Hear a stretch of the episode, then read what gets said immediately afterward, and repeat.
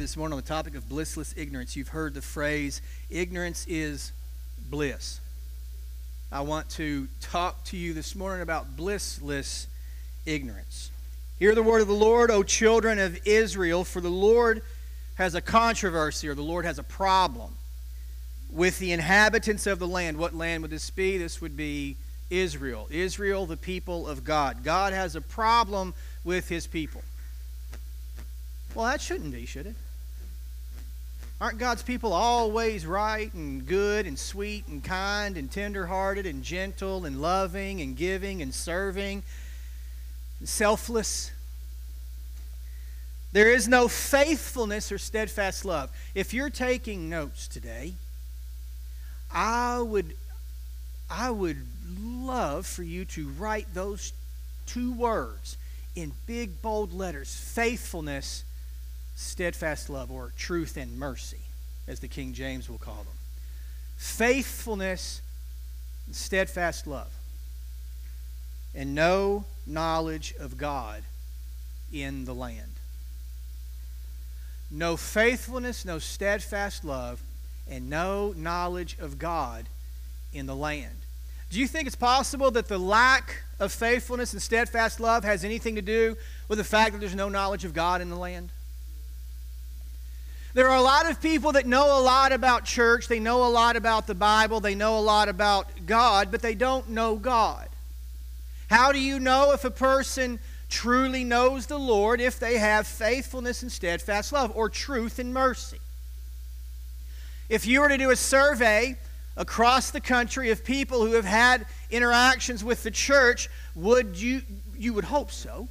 But do you think it's possible that there would be some folks that would say, that they did not experience very much truth or mercy when they went to church.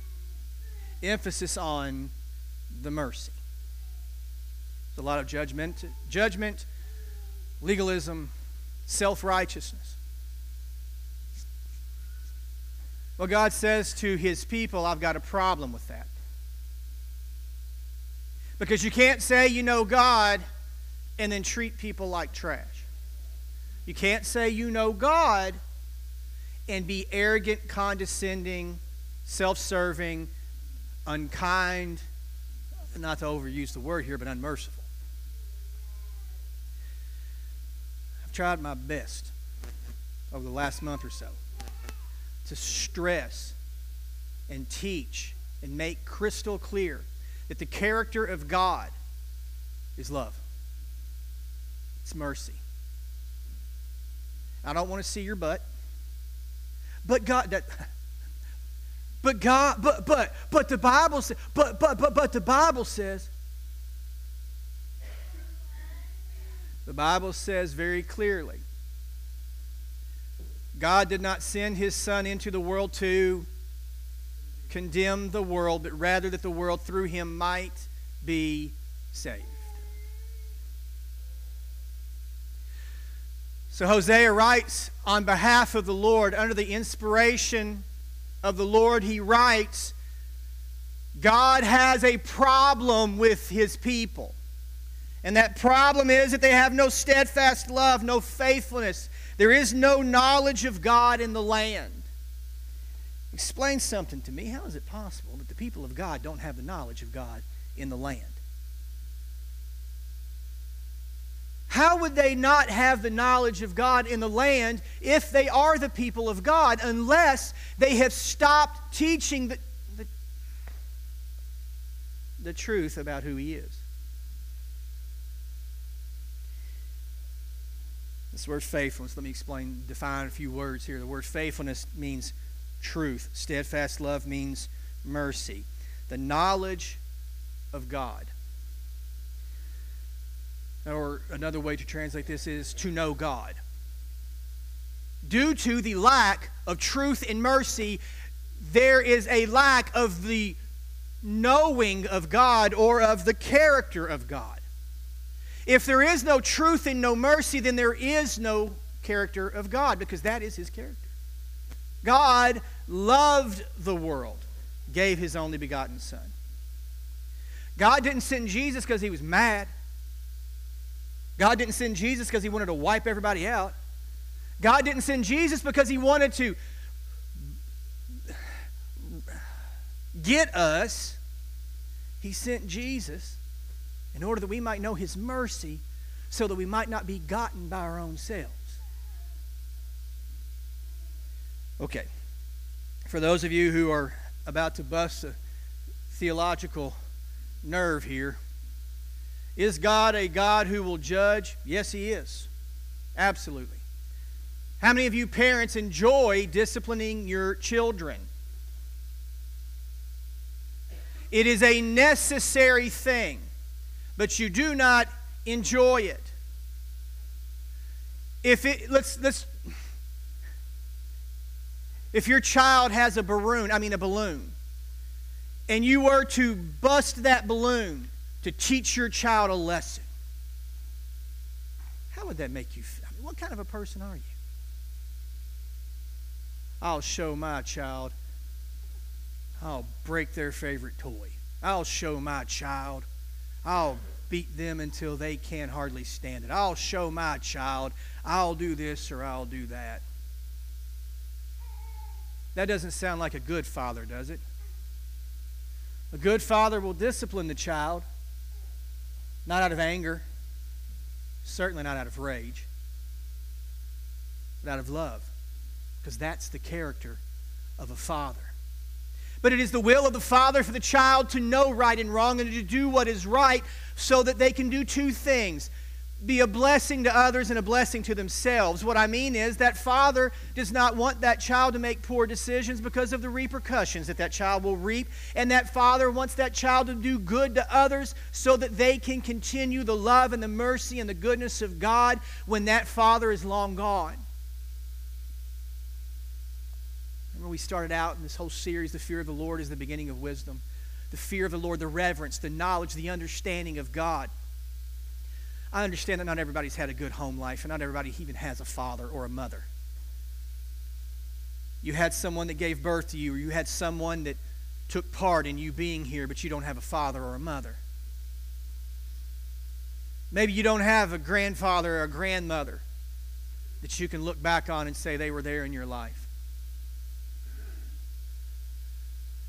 But is there anybody in your life that you know they loved you? They cared about you?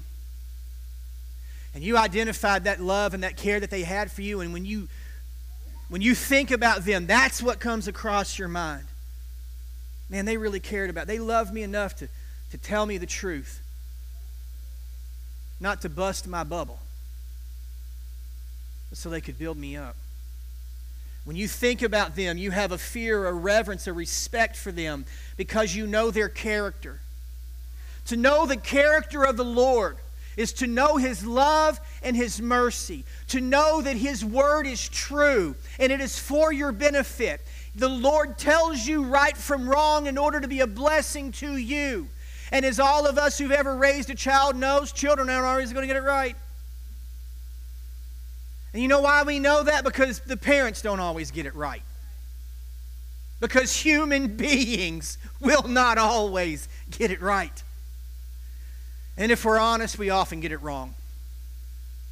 But his truth does not change based on whether or not we do good or do right or wrong or do good or do bad. His truth is still the same. And what backs up his truth is his love and his mercy. Even though I have sinned against him, even though I have disobeyed his word, his love always rescues me. Even in my mess, He shows up in order to clean me up. I have this gift. Anytime I go see Elliot, I hold him and I do what I call the pop pop pat. And he'll start squirming like he's hungry and he'll go, ah, and like bite his fist. And eventually he'll calm down and then he smiles. And when he smiles, we're on red alert. Because that means he's about to fill that diaper. We know, we know it's coming.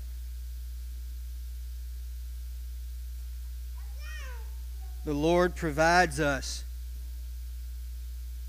with a place of peace.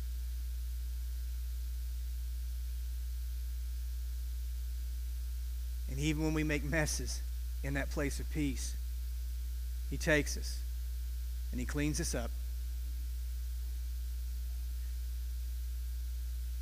And He doesn't get rid of us. How is it possible that the people of God don't have that knowledge in their land? How? The very beginning of this nation was nothing short of a miracle. They go into the land of Egypt and they multiply and prosper, and then Pharaoh turns on them and despises them. The people of Egypt can't stand the sons of Jacob.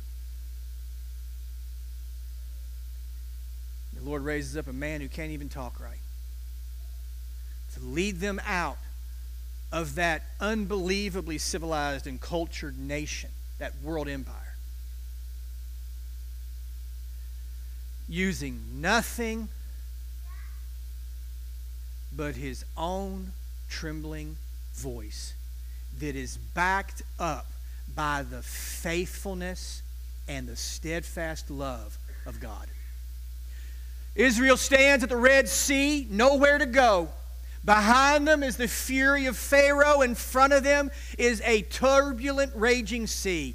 Where do we go from here? The people ask. And Moses says, I don't know. But somehow, some way, God's going to make a way. And in God's love for his people, he does what? He tells Moses, Step into this water, and I'll part it. people of Israel make their way across on dry ground. Pharaoh's army comes in behind them, what happens? They're overwhelmed.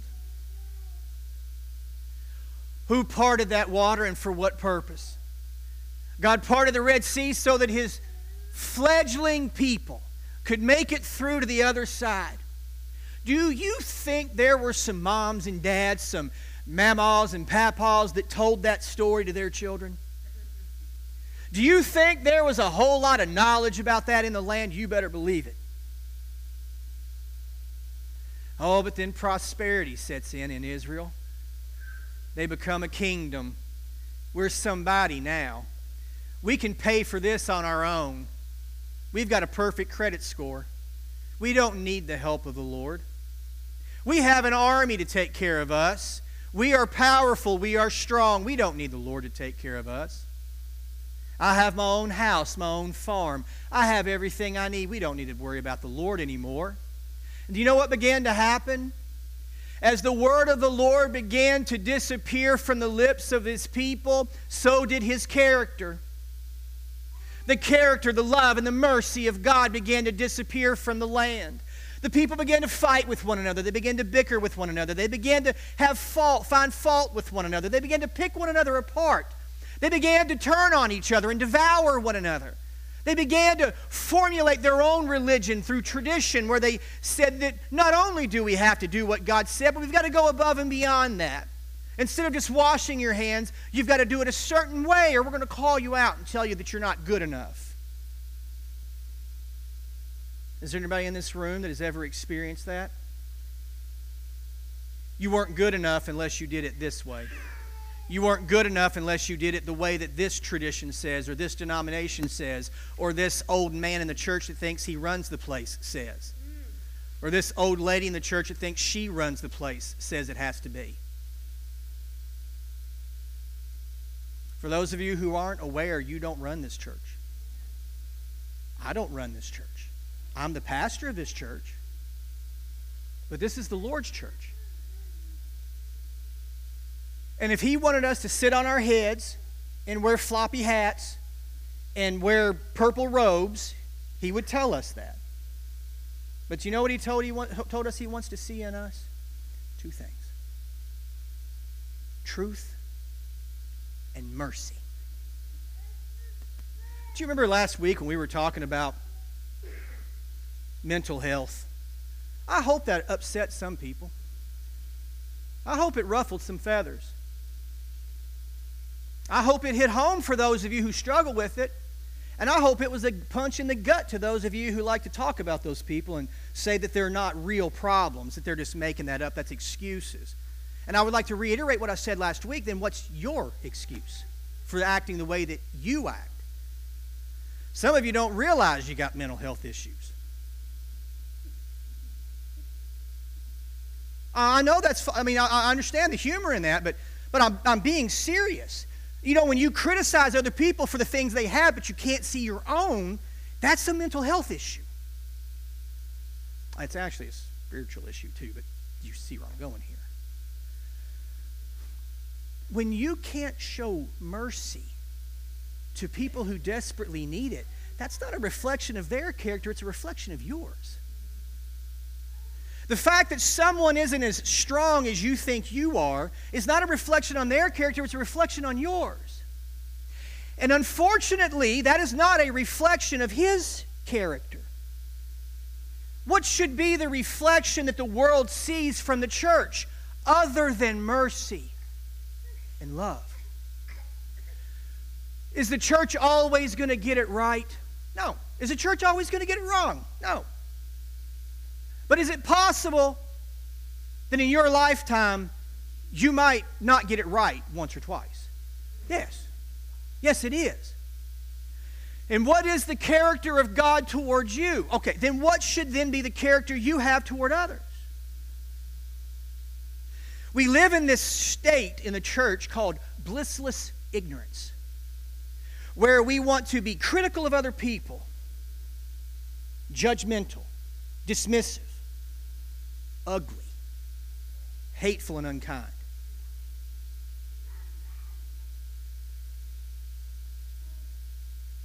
They just don't live for the Lord like I do.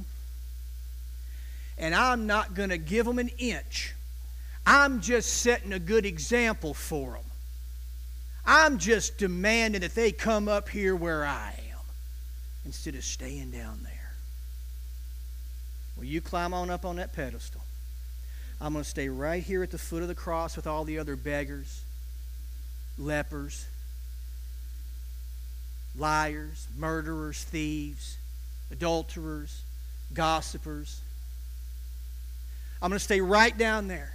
Me and Everett, we're going to hang out right there. At the foot of the cross, not at the head of the line. When God says through Hosea to his people, I have a problem with you,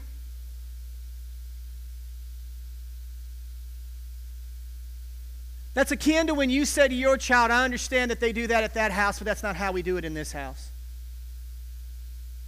God says to Hosea to tell the people, I don't care how they do it in Syria. I don't care how they do it in Egypt. I don't care how they do it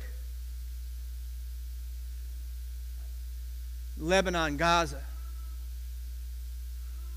Persia, or Rome. My house shall be called a house of prayer. My house shall be known as the house of mercy. My house shall be known as the house of love. My house shall be known as the place where the lowest of low can find the highest of high, that can reach out and be not only touched by, but embraced by the Most High God through His love and His mercy, not a place where you come and find judgment and you are told that you're not good enough. Certainly not a place where you come in and you go, woo, and you get goosebumps and never hear a sermon. Certainly not a place where you come in for the feeling and certainly not a place for you to come each Sunday and show off how mad you are. When you walk through the doors of this house, you should crawl. I'm not insinuating that you should crawl in, but you should come through these doors saying, Man, I don't deserve to be in this place of peace. I don't deserve to be in the presence of God. I don't deserve to be able to be a part of this family. But look at me now. But look at me here with the people of God, experiencing the love of God, coming to know His grace and mercy evermore every day. So if God were to write a letter to us, would he have a problem with you? Would he have a problem with the way that you look at each other? Would he have a problem with the way that you talk to each other? Would he have a problem with the way that you present him to the world? Would he say to you, There's no knowledge of God in your home? There's no knowledge of God in this house? There were good priests in that day who were trying, Everett. They were trying. You can lead a horse to water, but you can't make them drink it. The people had turned away from the Lord. And do you know why the Lord was talking to them? Because judgment was coming. And He was trying to rescue them. Listen, the Lord's mercy and grace is great.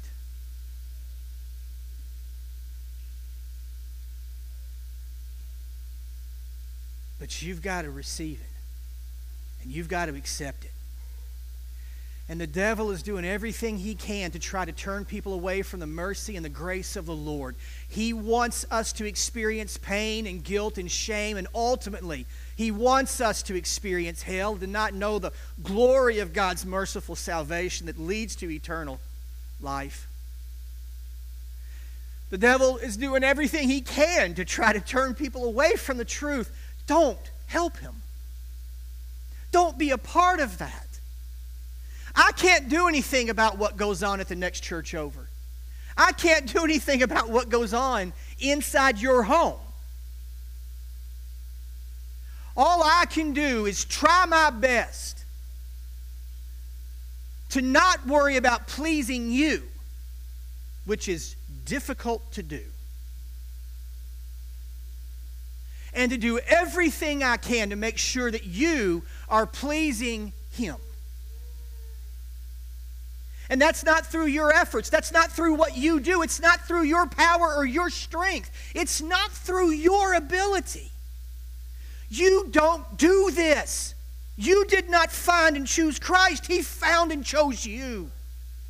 You didn't come to Him and walk the altar. I walked up front and I got saved. No, you didn't. The Lord either drew you or you didn't come. The Lord spoke to you right where you were sitting, not through your profession or procession, I should say. The Lord did that. It was personal, it was intimate, it was something that took place inside of you.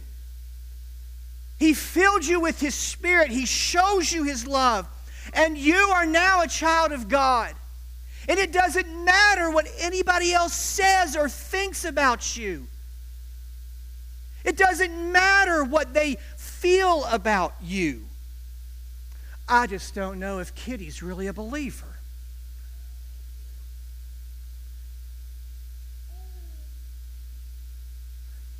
Why do we do that? Why do we want so badly to find a way to root somebody out? When Jesus offered up his life, his body, his blood, his last breath in order that all the strength that he had, he pulled himself up to say, It is finished. And then he exhaled for the last time, just so that you and I could come to know the mercy and the love, the character of God. And we will fight with every ounce of our strength to make sure that preacher doesn't get anything, to make sure that nobody likes the preacher, to make sure that the church stays small so that we can keep it under our thumb, to make sure that we can do all that we can do to keep you from feeling like you have love and mercy because God forbid we know love and mercy. We might actually live without fear. We might walk without worry. We might actually be able to stand upright on our own two feet and be a light and a witness to a world that desperately needs the Lord. Please tell me, why is there no knowledge of God in the house of the Lord? May it not ever be written of this place. May it never be said of your home. May it never be spoken, much less written about for us. Think about the time you've wasted fighting with somebody else, arguing, being mad about something that don't even matter. instead of using that strength that you have and that little bit of free time you have to embrace and love and bring someone along in the kingdom. I want to ask you a very pointed question for those of you who've been in church for a long time. How many disciples have you made? How many disciples have you made? How many people have you taken by the hand and said, Let me lead you in this walk in the kingdom? If you've got time to judge, if you've got time to critique, you've got time to take somebody by the hand and wash their feet.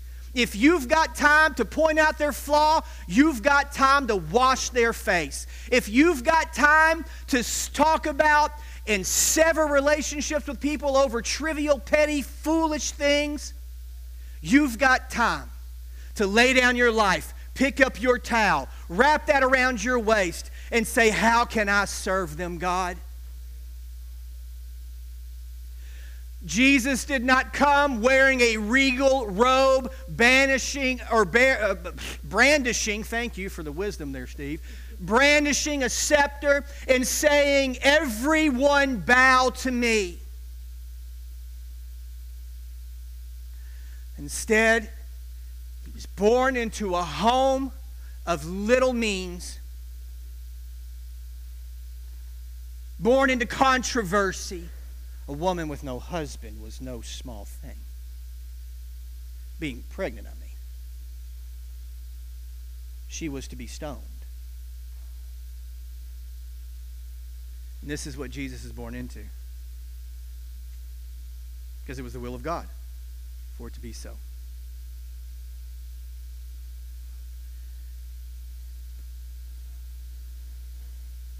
Were thousands upon thousands of people that followed him. And when he sat down with his disciples, he took a towel and a bucket of water and he began to wash their feet, right? What did Peter say? Not mine, Lord. Not mine, Lord. And Jesus says, Get behind me, Satan. No, he actually says that when he says you shouldn't die. But he says to Peter, Peter, if I don't wash your feet, you have no part with me.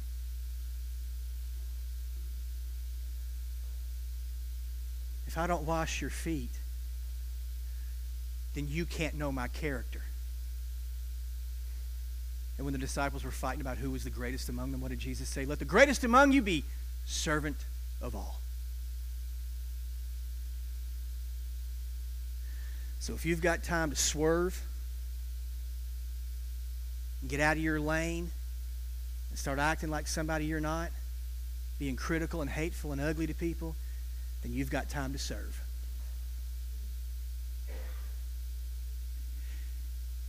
If you know the character of the Lord, if you know the Lord, you will know his character. And if you know his character, it will be reflected in how you live. So, my question to you is this Will the Lord find a controversy with you today? Will he have a problem with you? Or will he see love and mercy in your life?